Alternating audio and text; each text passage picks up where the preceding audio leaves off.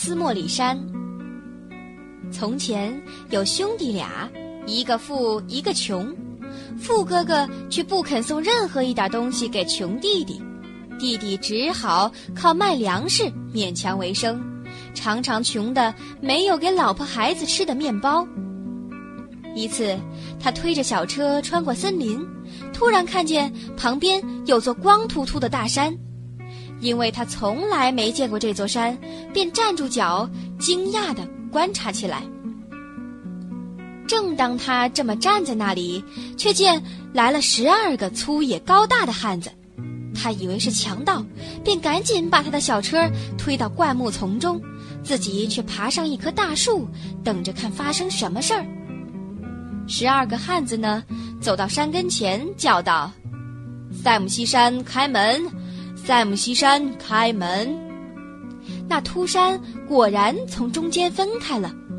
十二个汉子往里走，一走进去，山又自己关了起来。可是过了一会儿，他重新分开，那十二个汉子一个个往外走，全背着沉重的口袋。等全体都出来后，他们又说。塞姆西山关上，塞姆西山关上。于是，山便合到一起，再不见有任何出入口。十二个汉子慢慢离去，等完全见不到他们了，穷弟弟才爬下树来，对山里究竟藏着什么秘宝很感到好奇。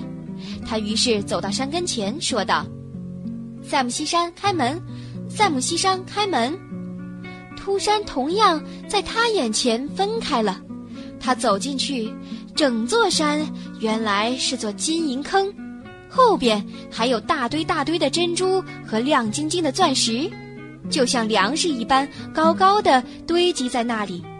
穷弟弟简直傻了眼，不知可不可以拿走一些。终于，他把衣袋装满了金子、珍珠和钻石，却没有去碰。他走出门。同样念叨说：“萨姆西山关上，萨姆西山关上，山就合拢了。”他也推着小车回家去。现在他不用再发愁喽，用他的金子不但替老婆孩子买面包，还买酒；不但自己生活愉快和体面，还给穷人施舍，对谁都做好事儿。钱用完了，他便从哥哥那儿借只箩筐再去取。只是一点儿不动那大堆大堆的珍珠宝石。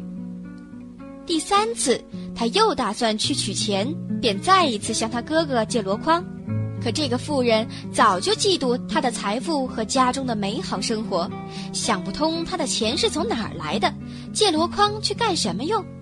于是想出一条计策，他在箩筐底上涂了些沥青，当箩筐还来时，里边便粘着一枚金币。他立刻去找弟弟，问他：“你拿箩筐装什么去了？”“装小麦和大麦。”弟弟回答。他于是向他亮出金币，威胁他说：“他如果不讲真话，就去法院告发他。”弟弟只好向他讲述了全部经过。这有钱的哥哥立刻吩咐套车，然后亲自驾车去森林里，决心利用机会狠捞一把，运许许多多宝藏出来。到了山前，他叫：“塞姆西山开门，塞姆西山开门。”山分开了，他走进去，眼前一下子出现那么多各种各样的珍宝，他久久不知道从哪儿下手才好。终于，他装了尽可能多的钻石，想要运出山来，谁知他的心窍全让财富占据了，竟忘了这山的名字，一直叫：“斯莫里山开门。”斯莫里山开门，这名字可不对。山呢，自然毫无动静，仍旧严丝合缝。他害怕起来，越想心里越乱。所有那些珍宝都一点儿帮不了他。天晚了，山突然自动分开，那十二个强盗却走了进来。一见他，又笑又吼：“狡猾的小偷，我们终于逮住你了！你以为我们没发现？”你已进来过两次了，只是我们没能逮着。第三次你休想再出去。